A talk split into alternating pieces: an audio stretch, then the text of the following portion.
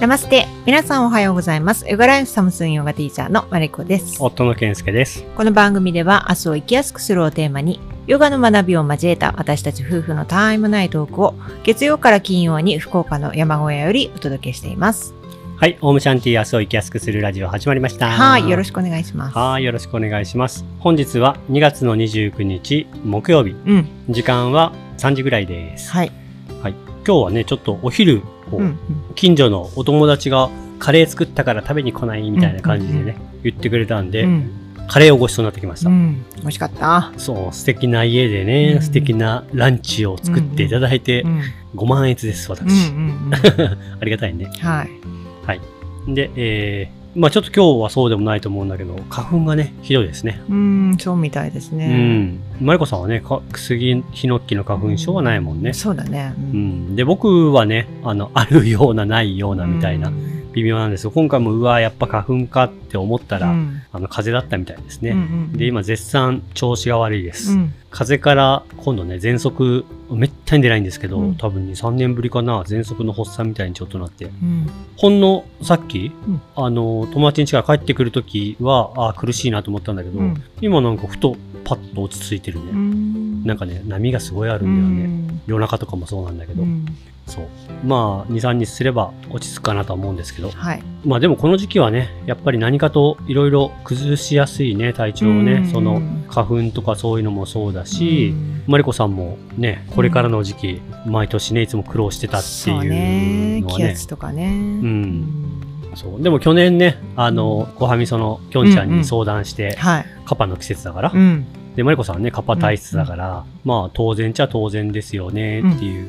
で、4月5月とかになってから、今度体重増がね、結構4、5キロ変わるみたいなことでしたっけ？そで、カパは乱れた場合にはね、やっぱり溜め込む、血と水の性質なので、こう溜め込むようなうん。性質があうんるから、まあ太るっていうのは当然かもしれないですね。そのケアでしてなければ。うんみたいなそアドバイスもいただいて、そう。でね、おすすめなのは、まあ春の時期の、うん例えば山菜とか、うん。苦味のとか、えぐみとかそういうものを食べると、カパを鎮静しやすいですよっていう話をね、してて、はい。で、僕らね、うん。もうその辺で山菜とか、うん。毎年ね、タケノコもそうだけど、うん。タケノコから始まって、キノトウ、タラの芽、うん。ゼンマイ、うん。わらび。わらび、うん。こし油、ね、そういう、まあ山菜はやっぱり結構取り放題に近いぐらい、いろいろあるので食べますけど、そうね。それをね、あれ食べてるんだけどなって思ったけど、うんほとんど天ぷらにしてるっていう、ね。そうなんですよそこね。が落とし穴で、落とし穴でしたねで、せっかくね、そういうえぐみ苦苦みのある春のねう、んものを食べてるのに、うん油と一緒に摂取して、油をてめ溜め込むっていうねそ。うしかもね油とだから粉系？粉をまぶすからあ、そうだね。ねうん最悪の組み合わせですよ。うんまあ、最悪っていうか、さあ、マリこの時期のマリコさんにとっては最悪の重たい組み合わせだね。ものだからね。ううん。そうそう。まあ、だからそれがね、うん。あの、実験結果になるんじゃないですか？うん、今年はしません天ぷらは、うん。今年は天ぷらはしません、うん。はい。えーそうだ。いや、だから、その、それがう、ん。その、アドバイスもあったこととうか、ん。そういうアイルベーダの知恵っていうのが実際に、うん。やっぱ自分が検証して初めて、そうだね。ね、あれになるものだから、うんまあどうなるかはね、わかるんではい。楽しみですね。そうですね。うん。まあその話はね、また、オムラジの方でも6月ぐらいにね、うん。6月7月ぐらいの時期が明けた時にね、うん。話しましょうか。そうですね。うん。そう。今まさにね、カパうん。の真っ盛り、全盛期と言ってもいいんじゃないかな、うん。ぐらいの時期になってきてるはずなので、そうよね。雨も多いしねそしてまた。そうそう。う。ん。水が溢れてくる季節にこれからどんどんなってそね、うん。なってるんで、あ、そういえば、ちょっとごめん、話変わっちゃうんだけど、うん。あの、北海道でね、うん。今年、だから僕この間行ったばっかりなんで、2月の中旬ぐらいか、うん。あの、寝雪じゃなかったんですよ。どういう意味？えっと、寝雪はわからない。わかんない、道路に雪が積もって、うん。もう春の雪解けまで道路がずっと雪の道になるっていうか、だから、積もったものが溶けないまんまずっと冬の、その状態を寝雪って言うんだけど、で寝雪って大体12月ぐらいにはもう北海道内全部なって、それは街中でもよ。うん。まあ、よっぽどそういうロードヒーティングとか、うん。と除雪が頻繁に行われるようなところはうん。道路むき出しになるけども、そうじゃないところはどこでももうずっと雪がうん。何十センチが積もった状態、うんうんうん。だからガードレールがいつもうんうん。あの低いみたいなうん。状態になる冬の間はね。それがね2月の中旬なのに、うん。あの雪なかったんですよ。そう、寝雪してなかったんですよ。うん。で聞いたら3、4日前に暖かい日が続いて全部溶けたんだよねって息子は言ってたんだけど、うん。僕ももちろん北海道にいた時そんなことなかったし、息子も生まれてから初めてだって言ってました。うん。あったかい今年は。そう、今年は暖かい日があったっていうのもそうだし、いやもうこれは単純に事実平均温度が上がってるっていう、まあ温暖化っていう話を持ち出しちゃうと、うん。賛否両論あるんだけども、まあ、僕は温暖化だと思ってるので、うん、っていうね、状態のようです。うん。北海道とかもね、もろに影響が出てるっていうかね。そう。話、それちゃったけど、言いたかったから言いました。はい。はい。でね、今日、まあ本題、もう結構喋っちゃったから、うん本題も何もって感じなんだけど、えーっと、何話すか決めてなかったんだけど、うん時間ないんで、ちょうどいい時間で済みそうな話をしようかな、一個。うん。あのですね、3月の月末、あ、うんマリコさんに相談です、これは。うん。うん。はい、3月の月末30日うん土曜日、31日日曜日なんだけど、うん31日に東京で、まあ、マリコさんは知ってると思うけど、神田理央歌って、うん僕の好きなアーティストいるじゃないですか。はい歌う歌う人ね、うん。ピアノで弾き語りする人なんだけど、うんまあ、知ってる人ほとんどいないんじゃないかなと思うんだけど、うんの、まあ、年に1回とか何年かに1回、まあ、そこそこ大きい会場を借りてライブをするっていうイベントがちょうど3月の31日にあるんですよ。うん。で、まあ、ほぼだから毎年のように、コロナの時はやってなかったと思うけど、うんやってるんだけど、ずっと一回行きたいなって思ってたのに、行けなかったです、ずっと。うんそれで別に今も、時間があるとか、お金があるとか、余裕があるみたいな感じではないので、うん今年も考えてなかったんだけど、うんちょっとそれに行きたいなって思って、はい。どうぞ。そう。いいですか？うん。ありがとうございます。そう、行ってこようかなと思いました。うん。で、別にね、僕正直言って、まあ会場がだからほら、大きい。彼女はね、そんなにこう、あの、もちろんメジャーデビューしてて、ファンもたくさんそれなりにいるとは思うんだけど、なんか誰もが知ってるようなアーティストじゃないし、普段だったら、そうだな、えっと、僕が行ったことのあるのであれば、4、50人しかいないようなライブハウスみたいなうん。ところでも歌ったりするんですよ。うん。稀にね。うん。そう。で、それを逆にホールみたいなところで見るのだったら、全然違うじゃないですか。うん。近くで見れるとか、生の声が、マイク通さない、スピーカー通さない声が聞こえるとか、うんそういうのもあって、別にそんなにでかい会場の彼女のライブに行きたいと思ってはいないんですよ、うん実は。うんそう。で、そもそもね、僕音楽ほら、まあ結構聞くじゃ好きじゃないですか。うんだけど、ライブが必ずしもいいと思ってないんですよ。うん。あのね、CD 音源の方がやっぱり綺麗で、うんライブってそんな綺麗じゃないじゃないですか。うん。演奏の上手い下手はあるけど、うんでも整えられた収録された音源よりうんも絶対荒いじゃないですか。うんそう。で、それをね、その荒さを、の、まあ、それその荒さをマイナスとプラスに取るかは、うんちょっといろいろ考え方あるけど、うんまあ、荒いのをマイナスと考えた場合に、それ以上に盛り上がる何かうん。を持ってるアーティストだったらライブも行きたいなって思うんだけど、でもちょっと 失礼だけど、歌唱力がそんなにないっていう人だと、ライブ行ったらめっちゃ違うじゃないですか。うんうん。声量が全然ないとか、結構音程外してとかね、うんうん。まあ、そういうのもあったりとか、だから僕はあの音楽聴くのが好きなんです。よ。うん。うん。そう。でね、今回はでかいんで行けなくなかったんだけど、うん。でも結局、一言言ってしまえば、推し活なんですよね。うん。そう。で、もうだから僕この人の音楽と出会ってから、どんぐらいだろう？10年とは言わないけど、どまあ5、6年かな、まだ。うん経ってると思うんですけど、そう、ずーっと行けなかった。うん一回行ったのはね、福岡でやってる街中のそういうちっちゃい飲食店でやったライブみたいの。なんか多分2000円とかね、2、3000円で行けるようなうんちっちゃなやつだったんですよ。でも彼女はそういうのを回って、そういう小さなツアーを回ってるのは、やっぱりそういう大きなイベントをやるときに来てほしいから、まあ要は地方営業ってことですよね、言ってみれば。でやってて、うんその先につなげたいものがあるからやってるんですよね、うんそういうこと。で、僕はその手軽に行けるのだけしか言ってなかった。うんでも応援したい立場だから、うんやっぱりそういうふうにわざわざ福岡から東京まで行ってライブに行って応援したいっうんていうのをやりたいなって思ってたけど、うんできなかった。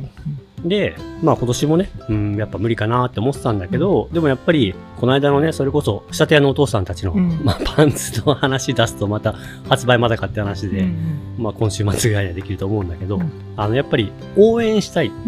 うんその人の活動、まあもちろん仕事でもあるんだけども、まあ活動というもう少し大きな枠で捉えて、その人が信念でやってることとか、うん、まあお父さんでもそうじゃない。うんうん自分の手でさ、うんうん心を込めて作ってくれてるわけで。うんで、アーティストもそうだと思うんだけど、そう、歌を届けたい。自分の歌を届けたいっていうね。そうで、そういうのを応援するっていうことの意義で、お金の使い道っていうものを、うんなんか自分が何か買ったりとか、美味しいものを食べたりする。まあ、それもいいと思うよ。楽しいし。うん。だけど、自分の中でちょっと、ここは使うべきだなっていううん意識が少し大きくなって、うんそう。だから、応援したい人なんで、んまあ、ちょっと違う言い方すれば、いなくなったら困るっていうのもあるんだけど、うんそう。で、僕がさ、ほら、たった一人ライブ行くか行かないかで、その人が続けれるか続けないかみたいなことには関係ないけど、うんまあでもそれのね、私立もで、それは変わっていくわけじゃないですか。そう。だから、なんかマリコさんはほら、あんまりそういう推し活みたいな、まあ僕も推し活って言葉を使ったのは初めてだけど、うんあんまりそういうのないじゃないですか。そうね。特に今の時代ね、すごく手軽に、うん。例えばそのアーティストの話だったら、もうインターネットにスマホが繋がってれば、うん。まあ僕は iPhone なんで、うん。Apple Music でポチッポチってやったら、その人の音楽一日中聴けちゃうわけじゃないですか。うんうんでも僕がそれ人からもらってる、まあ元気だったりとか、楽しさだったりとか、ハッピーだったりとかって、一曲ね、ダウンロードしたって、まあ僕の場合サブスクなんで、もうそもそも曲に対してすらお金を払ってる感覚ないんだけど、うんでも月1500円で、こんなに楽しいね、いろんな音楽提供してくれたりとか、あるわけじゃないですか。うんでね、それを、なんかまあ申し訳ないなっていうのはちょっと変な言い方だけど、うん。なんかもっと応援できる応援の仕方うん。いい応援の仕方があるんじゃないかと思って、うん。まあ、もちろん曲を聴くのも応援だと思うんだけども、もっと応援したいってなった時に、まあそしたらじゃあやっぱり本人のね、その活動、広報活動とかを見てると、うん。やっぱりライブに人を集めたい、その年に1回のね、うん。来てほしいっていうのがあったんで、うん。じゃあ行きますとうん。いうね、はい。ことをしようかなと思って、はいそう、あ、そうだ、そうそう。だから話ごめんね、ちょっと戻るけど、とにかく今の時代は、その手軽すぎるからさ、うんうんうん。例えばだから、僕らのやってるポッドキャスト、あ、まあその話を出すのは違うかな。でももっと有名人のうん。ポッドキャストうん。とかね、まあ例えば、マリコさんの好きな Kevin's English Room とかもそうだけど、うん。ただで、こんなに手軽に有益な情報をね、うんうんうんもらえるわけじゃないですか。うんうんそう。で、それに対して、別にマリコさんにどうこうって話じゃないよ。うん。自分は何ができてるんだろうかっていうことを考える必要はあるなって思うんですよ。うん。だって、恩恵を受けてるわけだから。うん。で、まあ、その、プラットフォームの構造から言えば、いや、それは、その人たちが見る広告うん。の広告主からその人たちにいくらか収益がいってみたいな話をすれば、うん。確かにそうなんだけど、うん。でも、ファンとか、うん。ファンとして、いや、だからちゃんと僕たち貢献してるでしょっていうことじゃないじゃないですか、そんなの。それに対して何かきちんとお礼ができる環境があるならお礼をするっていうか、うん。うん。そういうことをしたいなと思ってね。うん。なんかさ、ウィキペディアとかさ、うんうんうん。あの寄付とか募集してるの知知ってる。知ってるでしょ？はい。したことある？うんないでも した方がいいのかなって思うよね。でもウィキペディア使ったことあるでしょ？もちろんよく見ます。みんなそうだと思うの。ね。ほとんどの人がうん。寄付とか見て、あ、どうなんだろうこれとかって思ってしてない人がほとんどなんだよね。で、してる人もいるわけだよ。うんうんで、それで言うと僕はそれしてるんですよ。あの、継続的にじゃないよう。ん2回ぐらいはしたかな。あうんの、1回すると、すっごい頻繁に営業みたいな、うんあの、画面開い、ウィキペディア開いた時,、うん時に、またしていただけませんかうんみたいなのが出るからね。うんまあ、それで、あ、じゃあもう1回するかっつって2回した。うんうんでも両方合わせても1000円、2000円だと,、うんだと思うけどね。そう。だから僕ら、だから別に責めるわけではないけど、うんそういうみんな、うん自分は恩恵に預かっているけども、それで終わっちゃってることたくさんあると思うんですよ。うんうんで、それを、まあ別にその人に返さなくても逆にじゃあしてもらった分誰かにまた返す、返していく、送っていくってことをすればね、まあ循環があるので、それはそれでもいいんだけども、まあでも改めてね、自分が今回はそういうふうにね、お金を払ってるけども、Apple Music とかででいつも聴いてる彼女の歌に対してきちんと自分が納得できる形、できれば本人が喜んでもらえる形うんでちゃんと還元っていうかお礼したいなって思ったんです。うんで、それって大事ですよね。そうねうん。それがしづらいっていうか、うんなんか気づかないうちにみんなできなくなってるうん時代だと思いますよ。手軽すぎて。うん YouTube とかだってそうじゃないですか。まあテレビ自体がもうそうだよね。うんそもそも。お金、まあ NHK の受信料はあるけども、あれはテレビを制作してる人たちに払ってるお金じゃないから。うん。で、その構造って話それ始めてるけども、やっぱりその、なんていうのかな、お金の循環をおかしくする構造でもあると思うのよ。うん広告っていう形で別のものにお金を使ったものが、うんその僕たちが楽しんでるコンテンツを作っている人たちの収入になるってすごいややこしいじゃ。うんんうん。だからライブ行ってうん3000円払います。うんまあそれは会場費とか、うんうんと、そのレコード会社とかなんかわかんない、いろいろあるのかもしれないから、ごく一部になったりね、アーティストに行くお金は少ないかもしれないけど、そう、でも、ライブに参加します。じゃあいくら払いますっていうのはすごくシンプルだけど、メディアを通すと、すごいややこしくなるじゃない？そうね。そう。だからそのせいで、そういう認識が薄らいでいるっていうか、ありがとうをちゃんと形にするっていうのがいらなくなっちゃってるから、うんだから忘れちゃいけないことですね。はい。というわけで、じゃあ3月末に東京に行ってまいります。はい。はい。いってらっしゃい。はい。行ってらっしゃいホリエモンか。はい。というわけで、はい。えー、今日は何の話したっけ？あ、あのね、時期的にね、カパの季節ですね。っていう、ううん。んちょっとね、花粉症の対策とかっていう話も、なんかアイルベーダ的なこともあったりもするますけど、まあちょっとその辺は僕は素人なので、興味のある人はね、ごはみそでも聞いたらいいんじゃないですかね。あ、ちょっとすいません、雑な言い方になっちゃったけど、いや、そういう意味じゃなくてね、うん。聞いといたらそういう知恵もね、ちょこちょこうん小出しで出してくれてるので、うん。そう。で、カパの人はね、これからちょっと今真っ盛りなんで、さっき言ったようなね、えぐみ、苦みとかある山菜とかね、まあほんと旬のもの？菜の花とかもそうだと思うし、そう春菊春菊。うんうん。その辺のね、うん鍋とかもいいし、うん。天ぷらじゃない方がいいですよ、そういう人は。そうね。天ぷらにしがちだけど。うん。ははいい。ということでした。ははいい。オムラジではお便りを募集しております。番組へのご意見、ご感想、リクエスト、ご質問などをぜひお気軽にお寄せください。番組トップやエピソードの下の方に載せている専用フォーム、または SNS の DM でも大丈夫です。Spotify や YouTube をご利用の方はエピソードに直接コメントもできますので、そちらもお気軽にご利用ください。皆様からのお便りをお待ちしております。今回も最後まで聞いていただきありがとうございます。はい。それでは今日も一日皆さんが心穏やかに過ごせますように。せーの。ナマステ